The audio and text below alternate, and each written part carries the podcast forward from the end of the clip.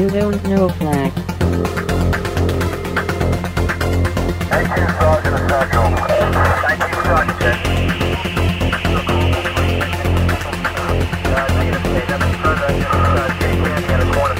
You, don't know Flack. Welcome to You Don't Know Flack, a podcast full of stories about retro gaming, retro computing, video games, arcade games, and technology from a guy who was there and still is. My name is Rob O'Hara, but for the next 30 minutes, you can call me Flack. Episode 170. Arcade Guts. Greetings and salutations, listeners, and welcome to another episode of You Don't Know Flack. Today is February 9th, 2016, and I am your host, Rob Flack O'Hara. On today's episode of You Don't Know Flack, we will be talking about arcade guts. I've been uh, working on a couple of computer projects over the week, and uh, one of those projects is connecting my current computer with my Commodore 64 uh, via a null modem cable. So as I transfer this week's show notes over to my main machine via this null modem cable, we have a few minutes to chat on what we like to call loading time. Loading time. Loading time. Loading time. Well, welcome back, everybody. Um, I'll be honest with you.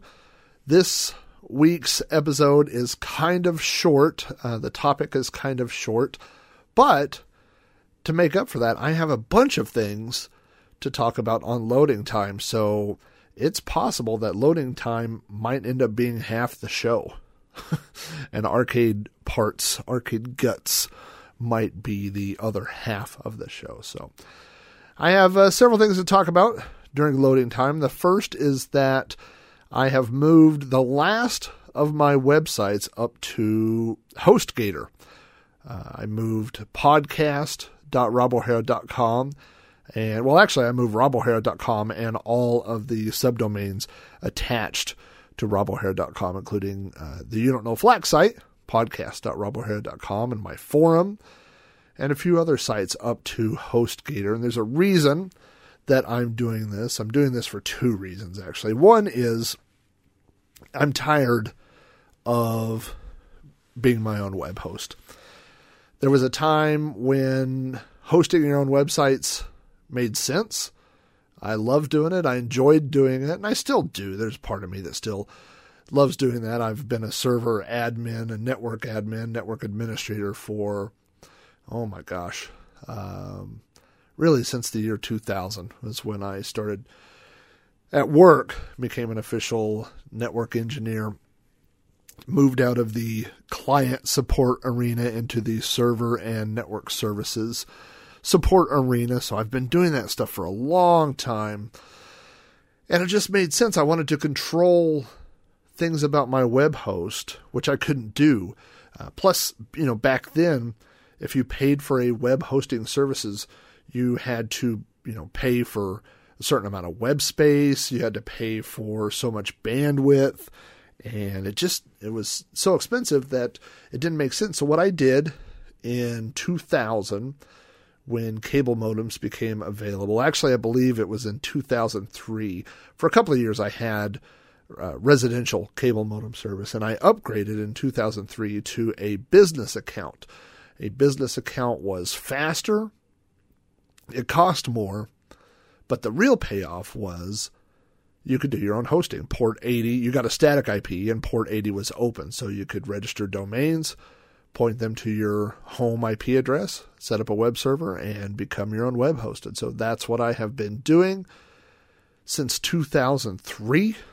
it seems amazing. That is a long time to be running your own web server. And it just got old, and, and hosting up in someone else's uh, hosting space is so cheap now. Uh, HostGator has an account for I think it's ten dollars a month is what I'm paying, and I can put unlimited domains there with unlimited bandwidth and unlimited space. I'm not really, uh, uh, you know, advertising for HostGator. Actually, uh, Throwback Network, the entire network, Throwback Network and Throwback Reviews are also hosted on HostGator. And if you're interested in HostGator, I will turn this into a commercial. You could go to throwbacknetwork.net. I believe it's on the Throwback Network page. It may also be on throwbackreviews.com, but it's definitely on throwbacknetwork.net. There's a affiliate link for HostGator if you want to check out their prices. I think you can host a single domain for uh, six or seven bucks a month, something like that. It's really cheap, and you can host all your domains there for ten bucks a month. But uh, so that's what I did. I rented a a uh, one of those accounts, migrated all my WordPress sites up there, all my other hosting, all my podcast stuff. So when you download podcasts, uh, and I've been doing that for uh, a while for the podcasts, so I don't have to worry about bandwidth anymore. I don't have to worry about uh, you know when people would download when I would put a new show out, it would kill my home server for several hours as everybody's uh, uh, podcatchers would download the new episode and it would kill my server. So I did that. I made that change a long time ago, but uh, well, I say a long time, three, four, five months ago, something like that.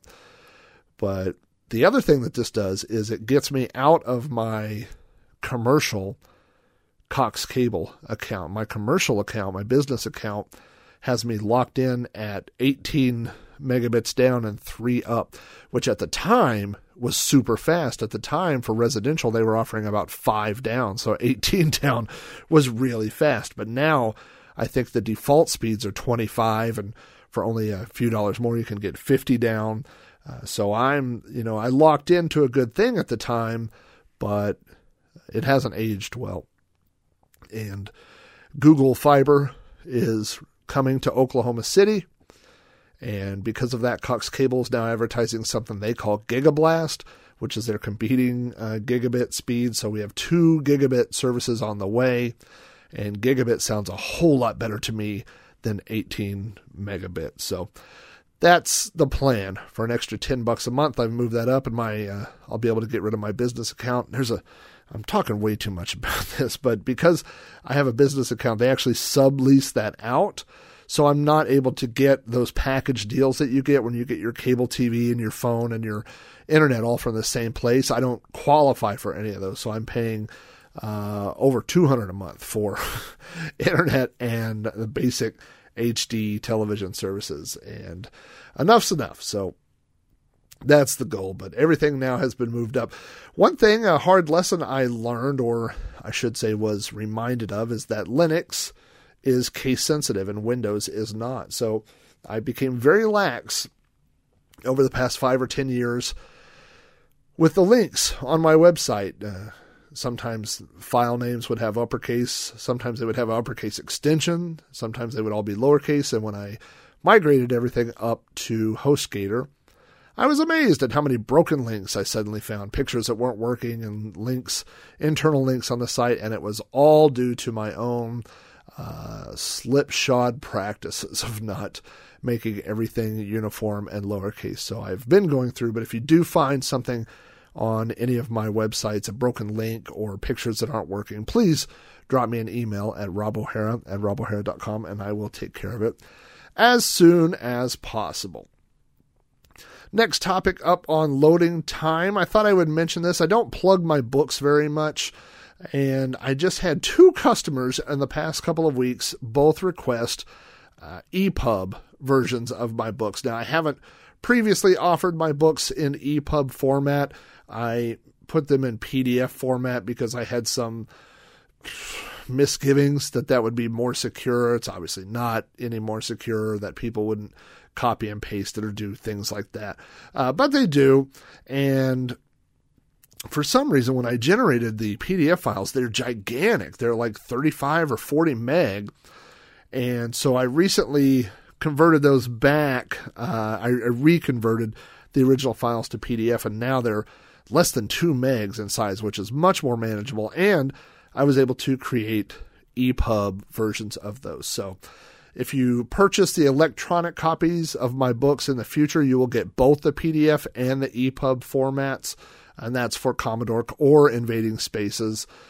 If you have already purchased the PDF version and you would like the EPUB version, or if you would like the smaller PDF version, uh, drop me an email and I will shoot you the smaller versions. They're much more manageable uh, for moving around on tablets and, and iPads and things like that. So I think it's a lot more convenient. I don't know that I have a record of everybody that has bought my book at this point, so it, it'll be the honor system. so I, I will trust you uh, to pay for my book about all the things that I pirated when I was a kid. Someone mentioned to me over the past couple of weeks, I think it was last week, uh, that it was Squirrel Appreciation Day. First of all, I don't know who's coming up with all these dumb such and such days. You know, uh, I, I was okay with the original holidays. You know, if you tell me it's Halloween, I buy that, you know. And then we have all these secondary holidays, you know, like it's Boss's Day or Secretary's Day and this and that. And and I'm okay with some of those. But now every day is something. I mean, if you're on Facebook, people will post every single day is something day. Uh, and and it seems to reason, I'm just thinking through this here, that there have to be more than 365 things that there are days for. I mean, there's Talk Like a Pirate Day and Talk Like Yoda Day. And uh, I mean, th- that can't possibly have made the top 365 things that we have days for. So surely there are multiple things per days now I think about it, especially when you hear that it is Squirrel Appreciation Day. And that's what someone posted last week. And it made me laugh. And I'll tell you why it made me laugh is because at our old house, we had squirrel problems.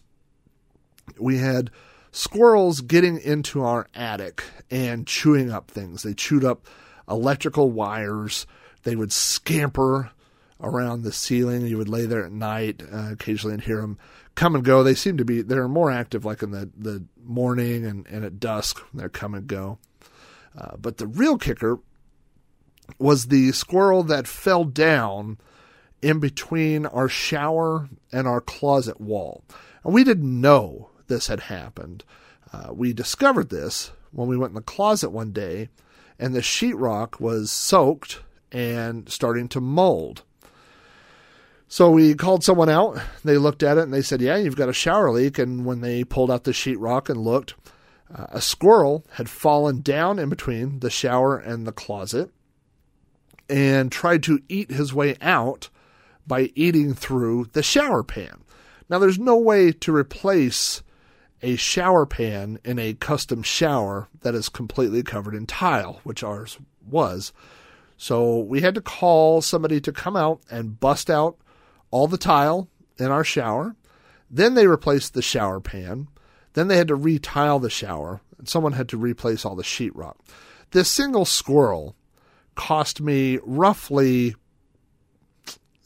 several thousand dollars. I don't want to say it was ten thousand, but it was several thousand dollars uh, to have all this work done. Additionally, I had to get rid of the squirrels, and we purchased squirrel traps. We would put the squirrels up in the uh, or the the traps up in the attic and put food in them. Then you have to go up in the attic and check them every now and then. I am a, a catch and release type of guy at heart. I don't want to kill squirrels. I don't want to kill mice. I don't want to kill all these types of animals. But someone told me that if you catch a squirrel and don't take it at least 10 miles away from your house, that they will return to your house. And this was at a time when gas was around $3 a gallon and my truck gets about 17 miles per gallon. And so I'm just doing the math and I'm thinking, you know, unless the squirrel is pitching in for gas money, I'm not going to drive every squirrel 10 miles away. Uh, and we called the city to ask if they would come pick up squirrels, and the uh, city told us they recommended filling a trash can full of water and then dumping the squirrel traps in the trash can and pulling the traps out a few minutes later. And that would take care of your squirrels. So that's what I think about Squirrel Appreciation Day. I think squirrels in general, I'm not going to single out one, but they all want to pitch in together, uh, owe me about $10,000. So that could be a dollar each from 10,000 squirrels. I don't know if you guys are out there listening, if there are any squirrels that subscribe to uh, You Don't Know Flack, but if you do, you guys owe me some money. And so there was no Squirrel Appreciation Day here at the O'Hara household. I had a weird, and this has been a weird couple of weeks for me for technical issues. And I want to start off by telling you the most ridiculous uh, tech story. I turned on my uh, work laptop one morning, I booted up, and I went to log in and noticed that my computer screen was in black and white. My desktop was black and white. I didn't even know this is a Windows setting. We're running uh, Windows 7 on our work computer. So, in fact, if somebody could find now, I, I looked in like uh, video card settings, like under my NVIDIA settings, where you can turn the you know the color contrast all the way down, but it, none of that stuff was was altered or changed. My computer literally out of the blue booted up in black and white mode, in a grayscale mode. I even took a, a screenshot of this because, uh, with my phone, I took a picture with my phone because I'll tell you why. Because I do a lot of tech support for other people on this side, not officially, like I don't get paid for it, but people call me, hey, my computer's doing this, my computer's doing that. And when you've been around long enough, you know what computers do and don't do. Um, for example, my dad called me a while back and said that his cable modem had gone out. Uh, and so, you know, I, I, walked him through some, some different troubleshooting things.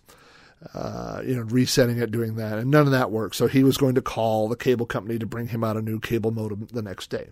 He called me the next day, and his computer was trying to upgrade to Windows 10 and said that it had downloaded the the uh, Windows 10 upgrade. And so his question for me was, how can my computer have downloaded Windows 10 when my cable modem is not working?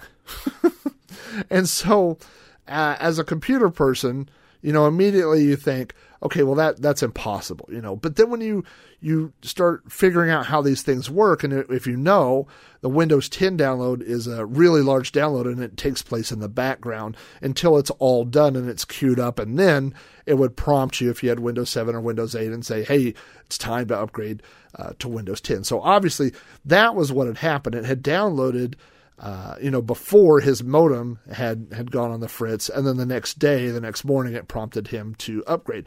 But to you know a normal user, when you see that, it doesn't make sense, you know.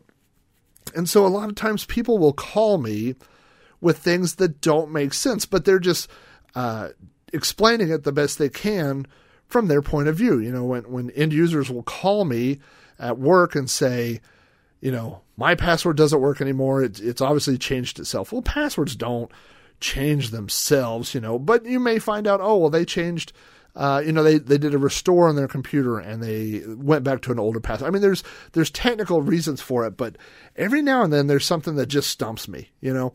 And so when I saw this, my computer in black and white mode, I thought to myself, nobody's going to believe this.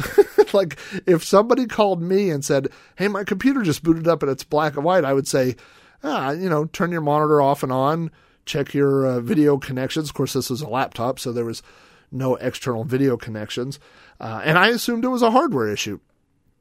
I really thought that something had gone out, so I uh, rebooted the computer and it came back up again in grayscale and then I got prompted and immediately said Windows is performing a rollback recovery or something like that. And then when it was done with that, it rebooted, and when it came back up, everything was in color again.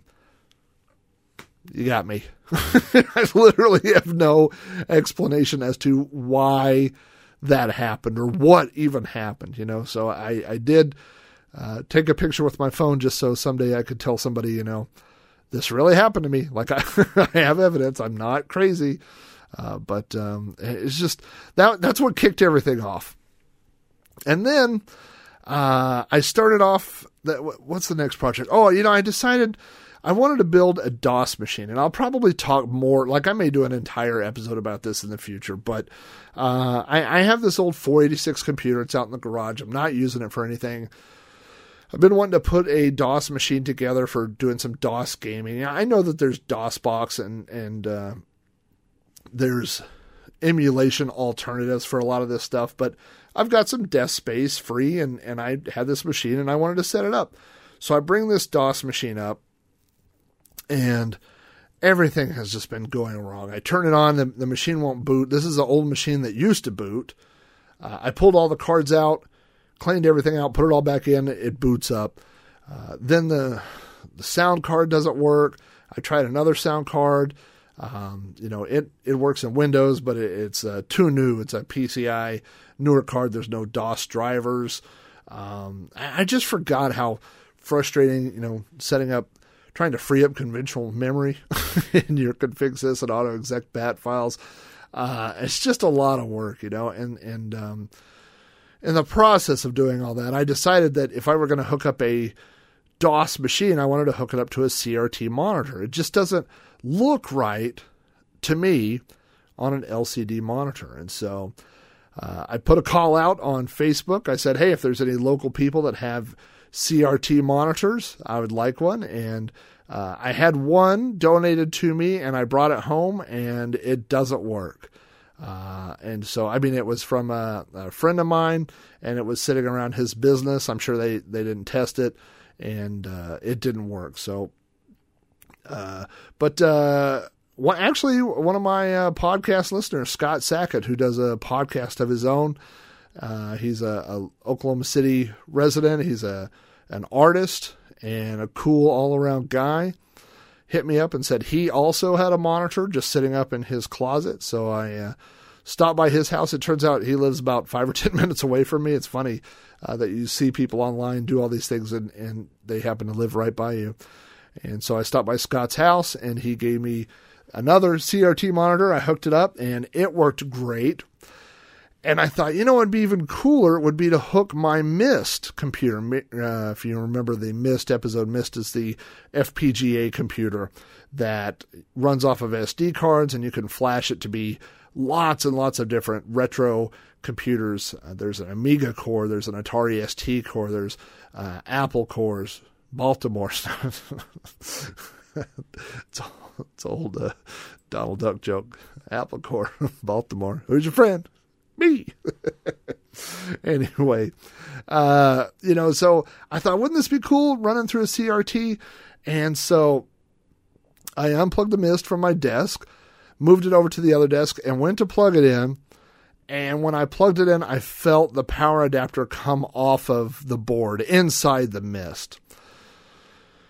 Now, I remember my friend Paradroid on Twitter. There's some other people that have had this same problem happen. And the guy that makes the mist is really good about supporting the mist. The problem is is that it takes a couple of months to mail it overseas and get it repaired and you have to pay overseas shipping and wait and and uh, it's a real pain, you know. But I mean, I think I paid 300 something dollars for the mist, so I didn't just want it broken, but uh, uh, Paradroid and uh, a couple guys on Twitter pointed me to a mod that's out there for the Mist where you can actually install a separate power adapter. If you can't fix the micro, micro USB connector, which is a lot of, I mean, it's surface mounted, it's very, very delicate. Uh, and there's nothing holding it in place to hold that pressure when you plug this thing in. I bet I haven't plugged anything into my Mist 10 times, you know, so um, I, it seems to have, have broke like I wasn't, you know, slamming the, the power thing in there, it just came off. But anyway, the soldering that was required was beyond my skill set. So I, I put another uh, SOS out there, and a, a, local friend of mine, Delph. Um, Delph is a, a, guy that I've known for a long time in the classic uh, console collecting circles. He has uh, just an amazing. I got a tour of his house while I was over there.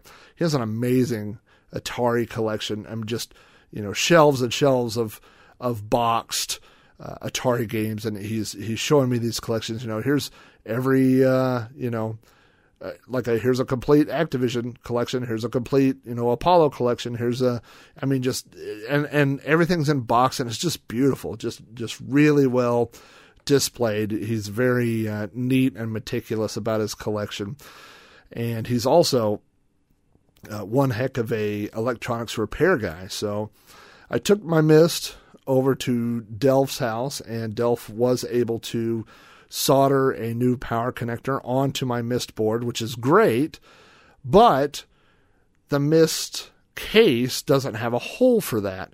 Uh, which I told Delph that I could drill a hole in it, and I came home and found out that all my drill bits are for wood and not metal. So after breaking a couple of drill bits, I called my buddy Andy, who's a uh, uh, I've known Andy since we were like four years old, and he's now a captain uh, or a lieutenant, maybe I don't know, uh, but he's way up there at the local fire department. So I took the mist to go see him. I paid Andy in Girl Scout cookies, and Andy drilled a hole for me and, and used a grinder to you know take off all the the rough edges and stuff. And so finally, I got you know my mist repaired. I got the hole put in. I got a working CRT. It's just been two weeks of doing this stuff, and I, you know, I like electronics projects, um, but I like them like when I have free time, not when something's broke and I'm frustrated because it's broke. I like, you know, messing around with stuff. Uh, I don't know. I, I think sometimes I feel like I'm getting too old for. Uh, I, I, I don't. I, I like the messing around part, I don't like the frustration part as much as I used to, you know. So, anyway, long story short, the Mist is up and running. The DOS machine is up and running except for sound. And I ordered a, uh, believe it or not, on Amazon, you can order, I ordered a brand new in box Sound Blaster 16 sound card, an ISA card. Uh, and it should be here thanks to Amazon Prime in two days. So, on the next episode, we will I'll give you an update on how that thing is going. Finally, a quick update on school. I'm taking two classes this semester. Uh, one is novel writing, and the other one is a mass communications class, and they are both taking up copious amounts of my free time.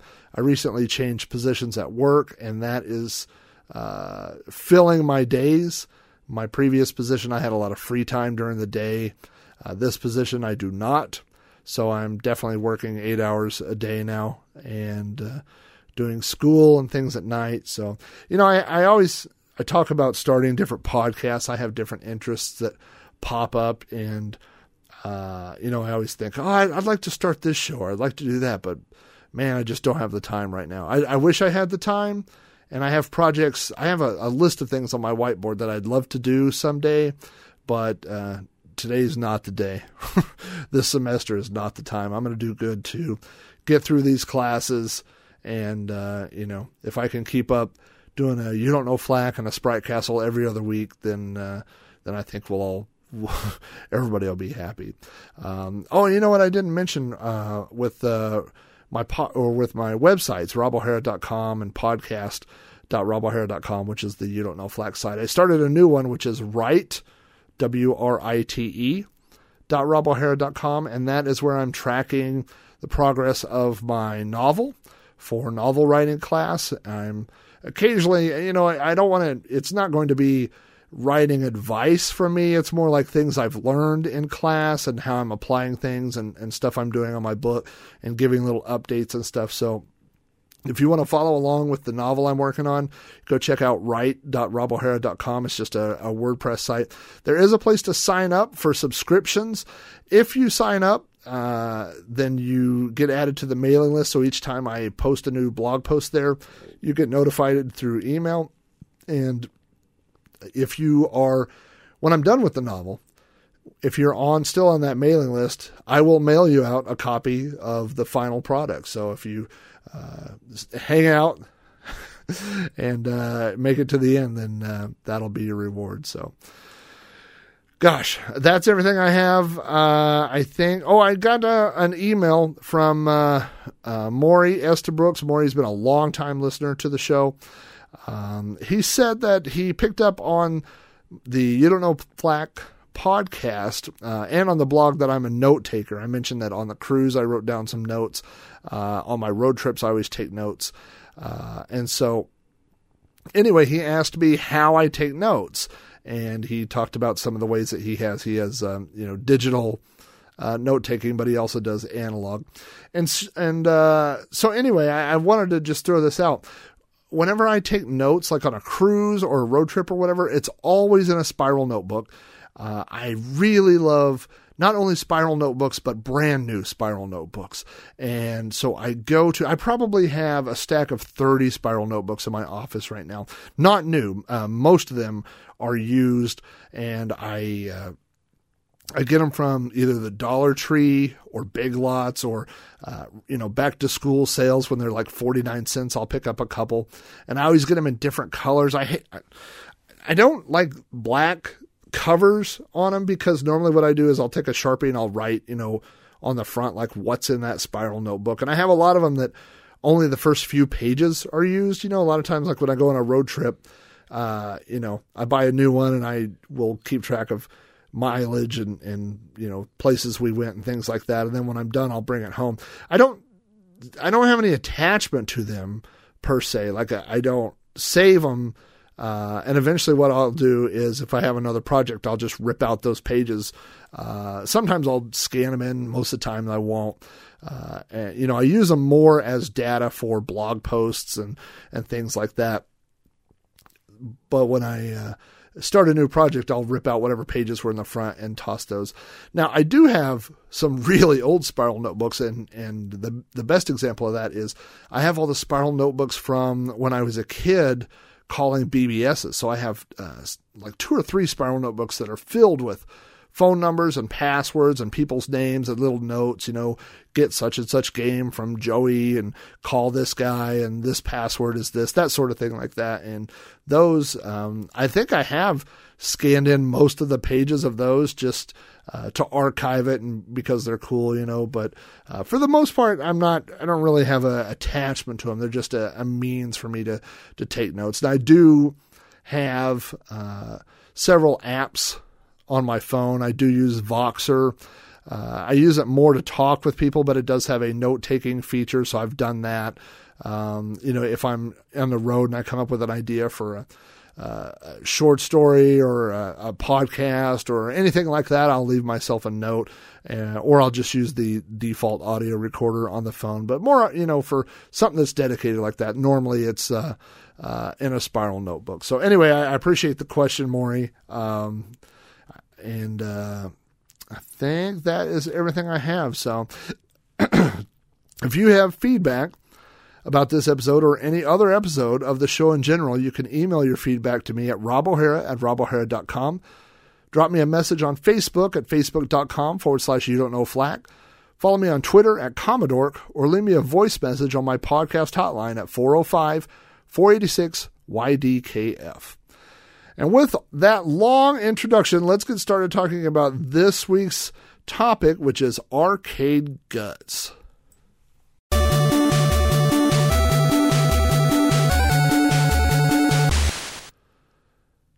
So, for those of you who haven't listened to the show from the beginning, and I have actually gone back before recording this episode, I went back and listened to the early episodes. I think the third episode I did was about arcades, and the quality of those early episodes are terrible.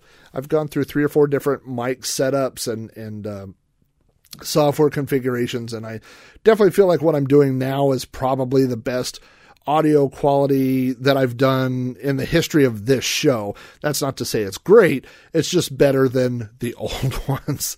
And uh, so some of those old ones are really hard to listen to. So if you haven't listened to all the old ones, I don't uh, particularly blame you if you weren't uh, along for the ride. My history of arcade games in general, I guess I would just say very quickly that I grew up playing arcade games. I uh, was born in 73. So I was at the exact time and age that perfectly hit the uh, boom of arcade games uh, in the early 80s to mid 80s when arcades exploded and there were literally arcade games everywhere I went. There were games in the convenience store near my house, there were games in the grocery store that my mom shopped at. There were games at the laundromat. Uh, there were games at the bowling alley and the skating rink. Plus, there were standalone, you know, dedicated arcades all over town as well. You know, I grew up in Yukon, Oklahoma. At the time, it had a population of around 20,000 people, and we had four arcades just in Yukon, plus all the arcades that were just outside of Yukon in Oklahoma City. So I grew up at a great time if you loved home computers and home video games uh, and arcade games. I bought my first arcade game in 1994. I was uh, 21 years old, ran across a newspaper article for a guy selling elevator action. I have listened to the original No Quarter podcast where Carrington and Mike reviewed elevator action. I don't think they were fans, if I recall. I listened to the Pie Factory podcast where they talked about elevator action. They were not fans of the game. Elevator action is probably one of my top 10 favorite games. uh, I don't think a lot of people share my passion for elevator action. When I hear people that uh, can't get past the first level or die on the second level, it always makes me chuckle uh, because I can usually get to at least the, eh, I would say, a third level every game. Uh, fourth level on good games and fifth level occasionally on really good games. Uh, but I, it's hard to determine whether I liked elevator action and so I bought the machine or I bought the machine and that's what made me like elevator action. But regardless of which way it happened, I've I've always enjoyed the game and I enjoyed owning it and I played it an awful lot. Uh, over the next few years, I bought uh, three or four more machines. I caught the arcade collecting bug. I moved out of state and had to get rid of that collection, but when I moved back to Oklahoma, we ended up in a house that had a big shed uh, in the backyard, like a uh, outdoor building.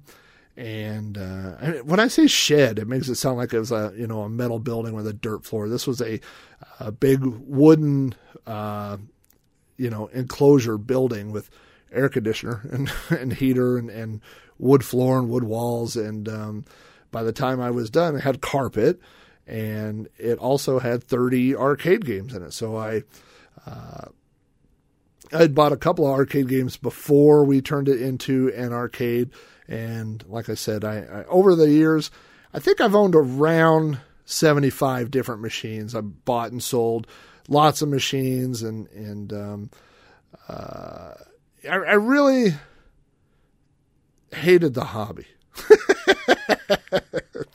Not really. um, there were parts about the hobby that I really enjoyed. My favorite parts were playing the games and being the guy that owned all those machines.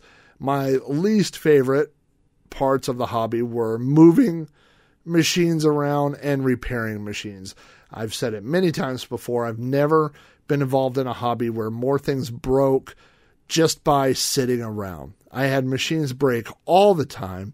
Part of that is reflected by the uh, price point that I was buying games. I bought a lot of games for $100 and $200 only to have them break, you know, within months or weeks or whatever. Uh, I was constantly battling bad monitors. There was a time where I would say of my 30 machines, probably 10 were out of order. And it just became overwhelming. It was more of a job than it was uh, a pastime or a hobby. You know, it was something where every day I would go out into my arcade and just be completely overwhelmed with, uh, you know, what was broken and, and what needed fixing and what I needed to buy and what I needed to replace. Uh, and I wasn't in love with all the games I owned. I owned a lot of games that weren't, uh, well, that were cheap, but weren't necessarily my favorite games. You know, I bought Bucky O'Hare, which is a uh, oh, a, a side scrolling beat 'em up type game. It's based on the comic book character Bucky O'Hare is also a cartoon. Uh, but I literally bought it because my last name is O'Hara, and I saw Bucky O'Hare, and I thought, oh, that's funny. I'll just buy that. And uh, I think I paid $100, $150 for it. And uh, it was a, a three player version, so three people could play at a time. But I, I, bought a lot of games like that just because they were cheap or because you know I ran across a good deal, not because I loved them. Uh, I had some games I bought because I bought them in a lot purchase. There was a uh, one time I, I found a guy who was selling Karate Champ, and it was really five games for five hundred dollars. He was moving and he was trying to get rid of these games, and so I bought all five. And I remember like one was RoboCop, and I'd never played RoboCop before in my life. And then after I played it, I wish I'd never played it, even that time. And I wished I didn't own it. And I owned it the whole time. So, you know, there were just a lot of games that I had that I wasn't really in love with. If I had to do it all over again, I would do things differently. But uh, it is what it is. I owned uh, a lot of arcade games, and I had fun.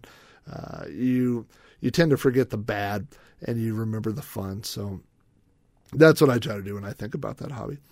Uh, but anyway, when I when I bought my first machine, which was that elevator action machine, I had no idea what was inside that machine. I didn't know what made arcade games work. I didn't know if they had a hard drive inside. I mean, it doesn't it make sense that there wouldn't be, you know, because they're so old, but maybe they had a hard drive, maybe they had whatever. I didn't know. And I certainly didn't know, uh, you know, how to repair them or the parts. You know, the arcade games are very modular. They're designed so that you can swap parts in and out uh, for easy repairs. Uh, you can repair things at a component level too later on, but uh, you know you have that option. If the power supply goes out, you, there may be something on the power supply you can fix, or most likely you can just swap in a new power supply and get things up and running. So even when I owned those first few games, I didn't know anything about repairing machines and I didn't know what was inside those machines. So that's what I'm going to talk about today. A little bit about what's inside arcade machines. And I'm going to start with the heart or the brain of an arcade game, and that is the PCB. Uh, in a computer, we call it a motherboard. In arcade games, we call them PCBs. That stands for printed circuit board. And this is the big giant looking, you know, computer circuit board that contains the ROMs that holds the game. So without, uh, I mean, this is what makes Pac-Man Pac-Man. This is what makes uh, a game, you know, play that particular game. It contains all the code uh, for the game. Now, of course, a PCB by itself uh, doesn't do anything. And obviously it needs power, and it has something very important that connects to it, which is the wiring harness. If you, I, I'm sure I've probably talked about this on previous episodes, but really quick, earlier games were very proprietary, dedicated machines. You could not swap, for example, a Miss Pac Man. You can't even swap a, a Miss Pac Man and a Pac Man board from one machine to another. You can't switch. Uh, even a lot of boards that were from the same manufacturer, you could not switch. They were unique. Uh, wiring setups for each machine. Some of them have unique power supplies, even, uh, and definitely you couldn't swap them in between different manufacturers. But uh, there was a standard created in the mid 80s called JAMMA. And what JAMMA did was every PCB that is JAMMA compatible has a JAMMA connector on the end that you hook a harness to a JAMA wiring harness. And they're all standard. So, you know, the same pin is power on all JAMMA boards. The same, you know, joystick controls for left, right, up, down for player one and player two are the same for every JAMMA machine. So when you get into JAMMA uh, machines, you can normally just swap one PCB for another, and uh, they're interchangeable. But early machines are not like that. So the early PCBs, you may find, uh, you know, a dedicated harness that you can't swap another uh, PCB into.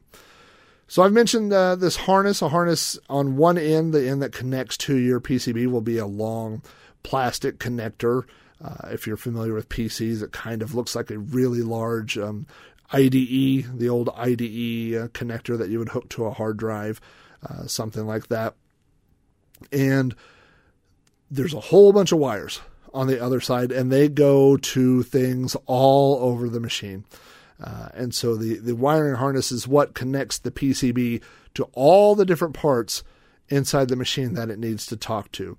Uh, it connects to not just the joysticks and the buttons. It connects to the the coin doors. It connects to uh, literally all kinds of things all uh, around the machine. You have uh, you know your video. Your video feed comes off of uh, the harness. So uh, the wiring harness is is very important. One thing that was confusing to me when I first started looking at uh, control panels. I don't want to jump ahead too far, but uh, most control panels have separate wires that go to uh, every button, every joystick, micro switch, but there's usually one common ground that kind of loops all the way around and it goes, you know, from negative to negative to negative, and it just uh, so instead of having a whole bunch of black ground wires going to the harness, there's usually one uh, black wire. So if you're troubleshooting and you find several buttons not working or whatever, you might want to go look and make sure that your ground wire is is still attached to uh, uh, everywhere it's supposed to be attached. Uh, so after the wiring harness, I think the most maybe mysterious or misunderstood thing is the power supply. Usually, uh, on older machines, you would find power supplies mounted to the bottom uh, on the inside of the cabinet. On newer machines, a lot of the newer ones I had, uh, I would find them mounted to the side. If a cabinet has been converted uh, from an older game to a newer game, it was not uncommon for me to find two power supplies, the one near the bottom uh, that wasn't doing anything, and then the newer one on the side, which was the one that was actually uh, running the game. Most power supplies uh, provide 12 volt, 5 volt. Uh, there's some common, uh, a lot of them have uh, negative voltage readings as well. Uh, so for JAMMA, you know, there's a, a set number of uh, uh, readings of voltages that you want to have. Most power supplies, newer ones, will have a tiny knob to allow you to adjust the voltage up or down just a little bit. there are ways to take, you know, your voltage reading at the board so you could go check their different pins uh, on the chips. I'm not going to get too much into technical details, but uh, you know most boards are designed to run at you know right around five volts, or not not the entire board, but you know certain chips, and so that's a good way to test if you're getting the right amount of power to the board. You could go look at these chips with a voltmeter and uh, and and test the voltage. I did that uh, quite a bit when I was troubleshooting uh, power issues on my machines. Again, same thing goes with uh, power supplies. It goes with wiring harnesses and everything else. That there were custom ones that were designed for specific games. I remember my Mortal Kombat machine needed. Uh, I think it was one that needed negative 12 volt uh, to the soundboard. Either negative five or negative twelve, I don't remember, but uh, it was something unique uh, that I needed uh, for that power supply. For a lot of modern machines that only need 5 and 12 volt, you can get away with using a computer power supply. My 720 cabinet actually had a power supply that came right out of a computer and was just uh, wired up inside the cabinet.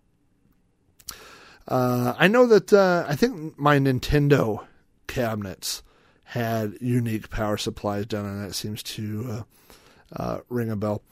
Now, you've got your game and you have your wiring harness and you've got power coming in.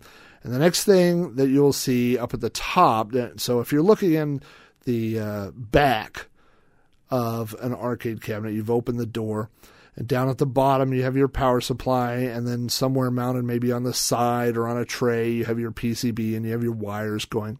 And then up at the top, you're going to see the back of a monitor. Now, of course, there are different kinds of monitors. Uh, traditionally, all monitors were CRT style monitors. They were not, uh, you know, newer LCD flat screens. Many newer machines either have, uh, you know, some of the new HD, like the fighting games, have flat screen monitors. Um, some machines, uh, you know, these monitors are, are slowly dying, and if you can't repair them, some people have replaced them with LCD monitors. I, most people can tell the difference. I could definitely tell the difference. And, um, you know, just it's personal taste, but a CRT monitor has that ability to kind of blend the pixels together, and it's almost like it creates rounder graphics or smoother color shades, where an LCD is so crisp that you lose that illusion of uh, colors and, and, things blending together. Uh, but monitors, there are lots of different resolutions. There are low res and uh, medium res games, and those monitors are, are typically uh, not compatible. Uh, if you look at the wiring harness, you'll see your, your RGB feed going straight up to the monitor. Uh, most monitors have little dials for setting, you know, horizontal, vertical, you know, adjusting the colors and things like that. So a lot of times you'll find monitors that don't look good, and just with a little bit of adjusting, you can make them look better. Uh, I, I, remember having a lot of people, a common question was what's the difference between uh, horizontal and vertical monitors? And the difference is that uh, vertical monitors are mounted sideways. That's it. Uh, physically, they are identical. I mean, there's no such thing. If you order a monitor, you wouldn't order a horizontal versus a vertical monitor. Now you might order a uh, you know a mounting chassis that was set up for one machine over another, but the actual monitors are the same. It's just uh, how the the machine is designed to uh, put out the video. Common problem with monitors is burn in. Uh, old games didn't vary necessarily the uh, patterns. For example, if you look at a Pac Man uh, machine, you will, you know, even when the machine is turned off, you can see the uh, the maze has been burned into the machine. My Gauntlet machine had the uh, score area on the side burned into the monitor. That's um, you can't really fix burn in like that, but one thing to remember is when a game is turned on, it's pretty tough to see burn in unless it's really, really severe. Um, but uh, so, like my Gauntlet machine, when it was turned on, the monitor looked great. It was only when it was off that you notice the burn in. So, if you're ever trying to sell a machine that has burn in, be sure it's turned on. Maybe they won't know. Uh, the biggest uh, thing that goes wrong with monitors is capacitors.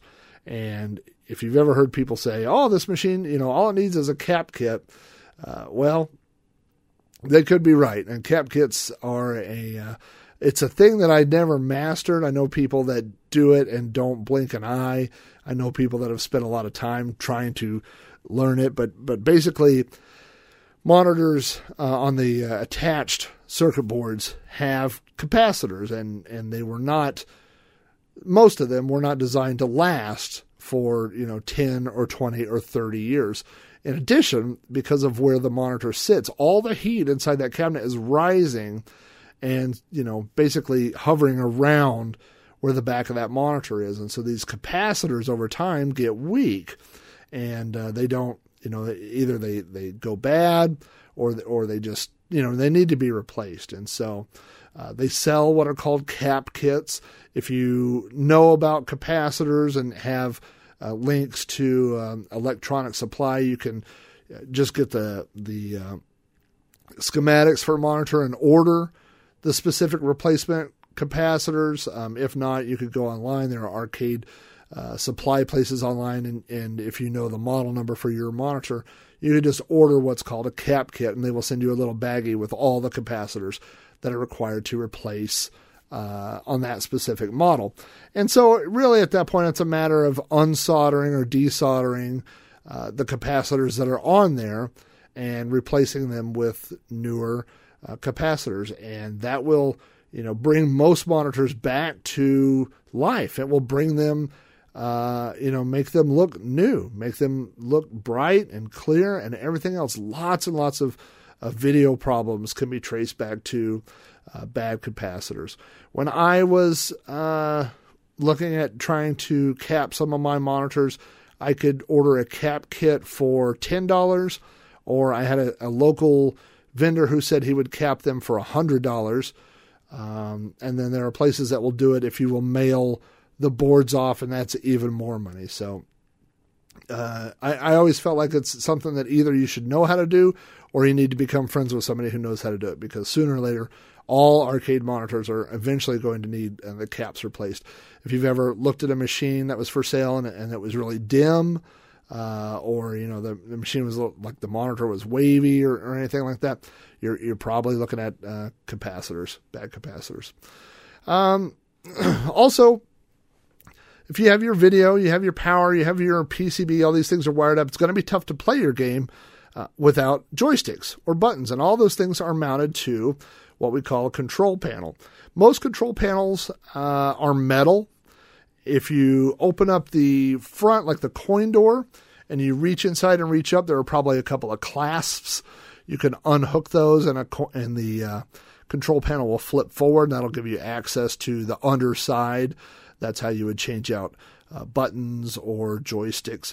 Uh, joysticks and buttons are really not all that different because what they're all doing is making contact with little switches. Now, those could be leaf switches if it's an older game, or it could be micro switches, which are, um, I don't know if they're more reliable. I don't really know. Um, there's definitely a different feel. There are certain games that came with leaf switches if you've ever played track and field, it is. Uh, uh, you know those buttons are leaf switches, and they have a, you know, when you press them, they they mash down versus a micro switch, which has a definite click uh, as it hits the little micro switch. So some of it's personal preference. Um, you know, I think most uh, games that over time, a lot of people upgraded them to micro switches. My Karate Champ that I owned, I believe one side was leaf switches and the other side was micro switches, which drove me crazy. Um, but uh, it, it, the wiring of joysticks and buttons is not difficult. Changing out buttons is not difficult. Uh, most buttons, uh, you know, just have a screw-on attachment at the bottom that you could twist off and remove a button, replace it with a new one. If the button was hooked up, I would say properly with a little spade attachment, then you could just unplug it and plug a new button in. If someone soldered all those together, then you may have to unsolder that or cut the wire. Uh, and that's a good time to put the proper end on there and, and replace those. But control panels, when you look at them, are not uh, they're not that complicated. You know, uh, they they may look a little intimidating at first because there's a lot of wires, but once you figure out that there's uh, you know one wire for every button on the control panel and, and micro switch on the control panel that runs to the wiring harness, and then one common ground that runs everywhere. It's just not um, uh, not that complicated. I bought a Neo Geo cabinet at an arcade auction, and I think I paid fifty bucks for it. And uh, whenever they tried it out, none of the controls worked, and so I went ahead and bought it. And when I got home, there was a common ground that went to the control panel that had fallen off, and when I plugged it uh, back in, then all the controls worked. So that was one of the easier repairs that I made on my arcade machines. Looking at the front of the machine, you'll see the coin door. Uh, coin doors take a lot of abuse over the years. Uh, I think um, people like to kick them. Uh, you'll find them, a lot of them that are in disrepair. The light bulbs have burned out. The uh, coin return buttons are jammed or broken. Uh, you know, I don't know that I ever fixed any of my coin doors just because, uh, uh, I don't know, just never bothered me. Um, for home arcade owners, you'll find most people leave them unlocked so that you can pull it open. And if there, there's the little tab in there where when you drop a quarter in the slot, it hits a little, usually it's a metal tab. Some of the newer ones are plastic, uh, but you can open it up and, and flick that little thing and put free credits on a machine if uh, especially on a machine that's not able to be set to free play.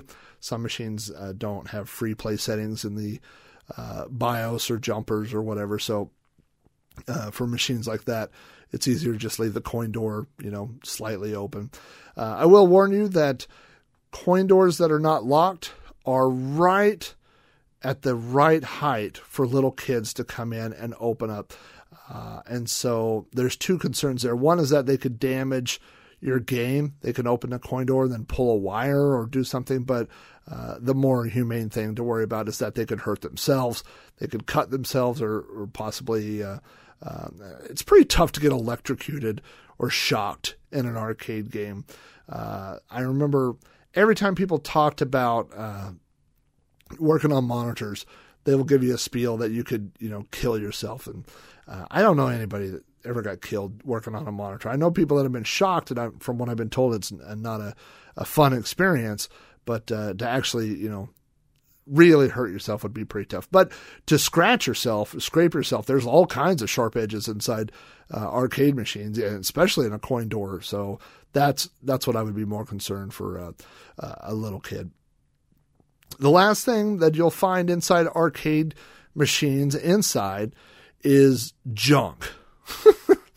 Every arcade machine I ever bought had something down in the bottom. And I would say the two, hmm, let me think about this. Three. The three most common things I found down there were, um, first of all, quarters, coins, tokens, washers, anything that people have put in the machine that for some reason fell out of the coin box. Uh, maybe they jammed them in around the coin door. Maybe they put it in the coin return slot and it fell through. Whatever. Uh, but there are always, always I found coins and and tokens. Some of them were tokens for old arcades. You know, I mentioned my uh, Karate Champ machine had Malibu Grand Prix tokens, and we determined that it was the very machine that I had played when I was a teenager 20 years earlier. Uh, so occasionally you'll find cool tokens like that. More often than not, you'll find uh, uh, washers and, and dirty quarters down in there. The second thing that you'll probably find or may find is paperwork associated with the game. Now, this, uh, uh, you know, it's always good to have the manuals. Most manuals are available online now in PDF, and you can find those for free in various places. Uh, but it's always nice to own the book. It's nice to own the, you know, uh, the jumpers, the dip switch settings. Um, you know, some sometimes they'll have the history of the game. You can see when a game was purchased or who originally bought it. So that stuff's always neat. Um, as a, uh, guy that's interested in the history of games and machines and stuff like that, I always like that. And the third most common thing I found, uh, I would say probably in half of my machines, was mouse poop. Um, mice love, especially you know games that are stored in a cold warehouse or something. Mice get in and they poop, poop, poop all in your machines.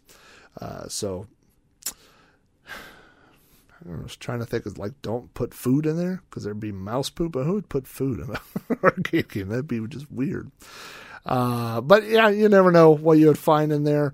Uh, I have heard stories of all kinds of things being found. You know, when I got my uh, Defender cabinet, it had been uh, dead for a long time, and it was being stored at a daycare, and they had literally used uh, the back door was uh, off the machine, and they had been using it more or less as a outdoor toy chest for kids' toys. So there were baby head dolls and a little bottle thing, and all kinds of really weird things down in my uh, Defender cabinet that I had. So you never know what, what you'll find tucked away down in there. That was always one of the most interesting things I always thought was going through cabinets and, and seeing what's in there that's pretty much everything that's inside an arcade cabinet. I, I can talk briefly about the outside.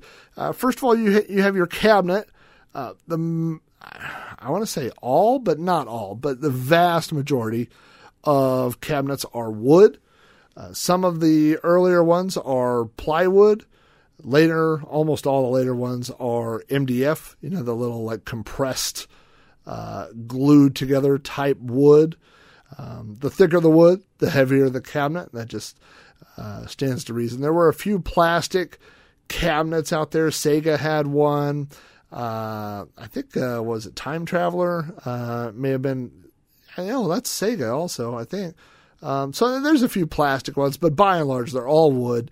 Um, some of them are covered in formica on the outside. Some machines are just painted. Uh, it really just depends on, uh, you know, who had it, what it got converted into, and uh, you know the story of its life. Uh, you never know. You know, of course, later machines uh, cabinets were more generic, and they were designed to not look like any specific game.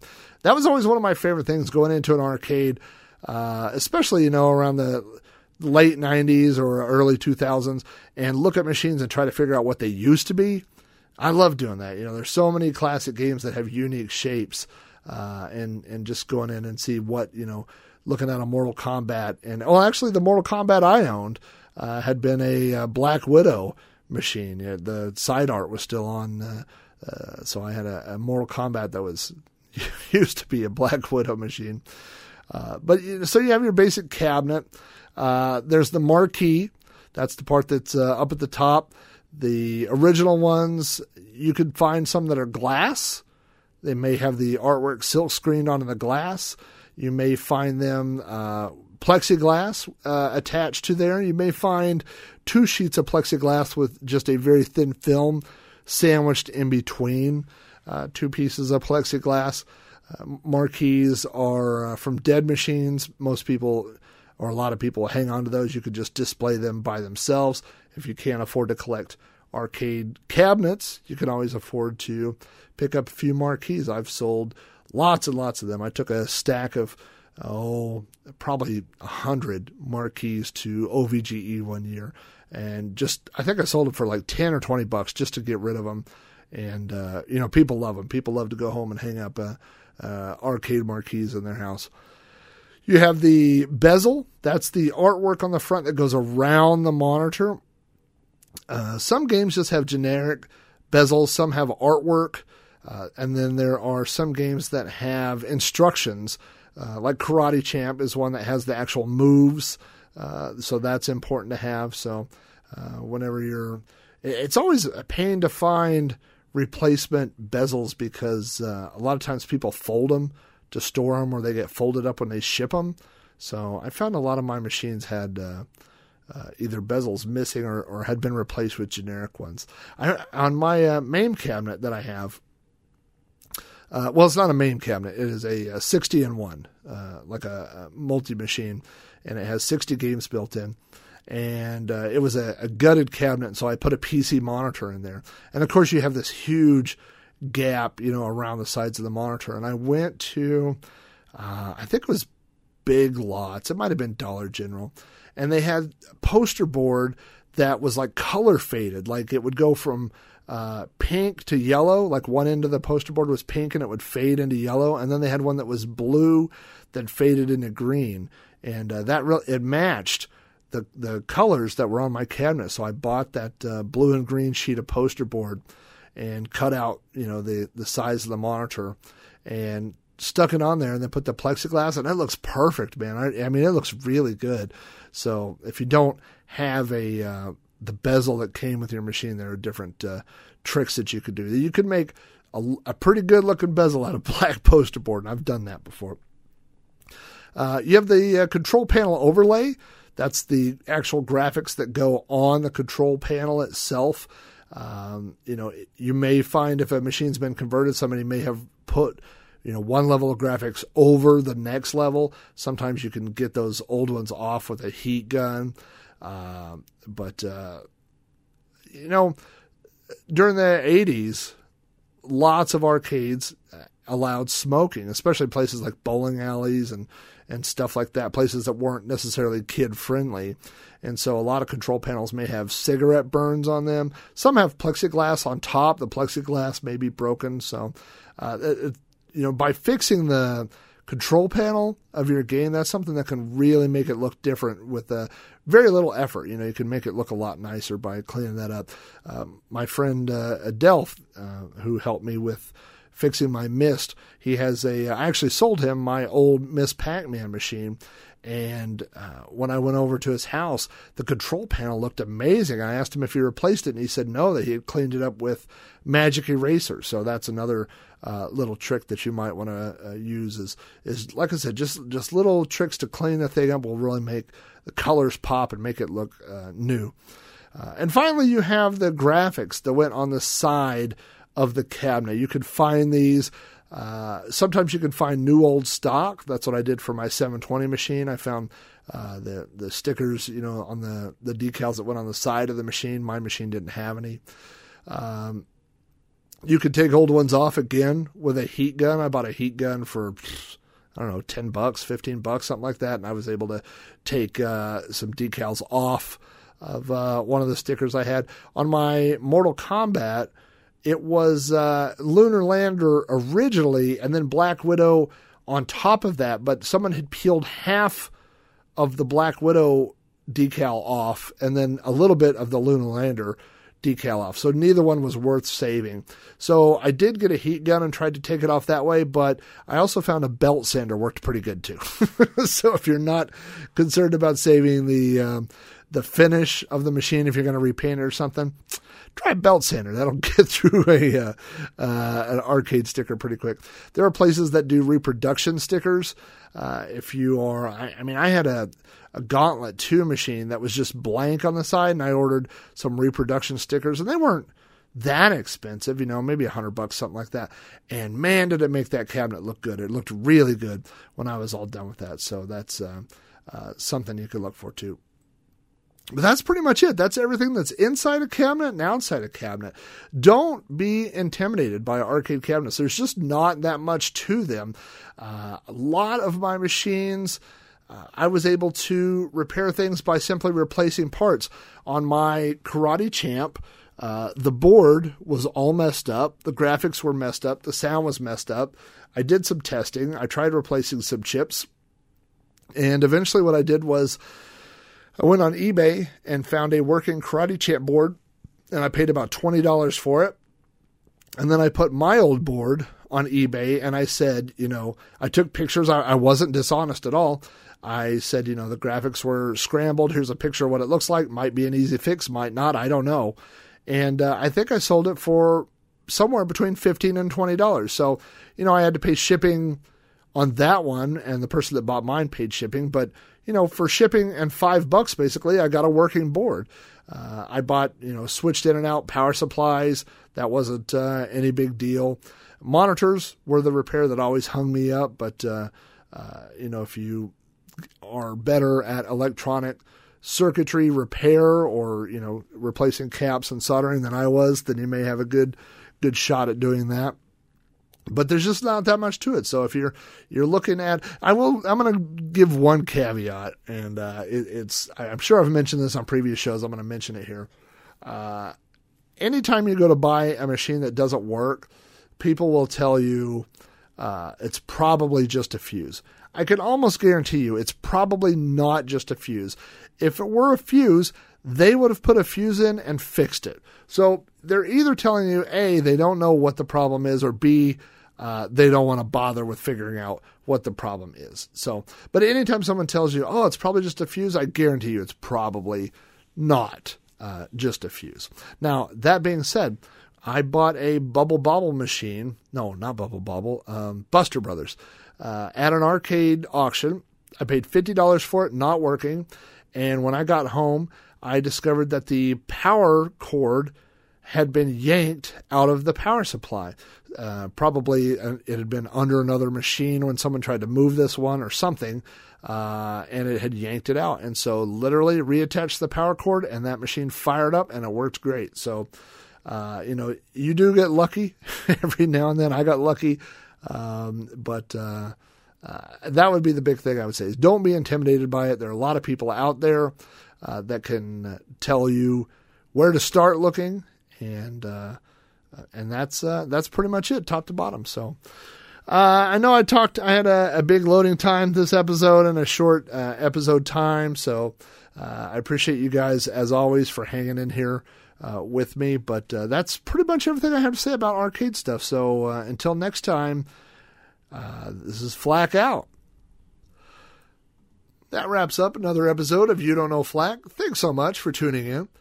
If you'd like to send me feedback about this episode or any other episode of You Don't Know Flack, you can email me at robohara at robohara.com.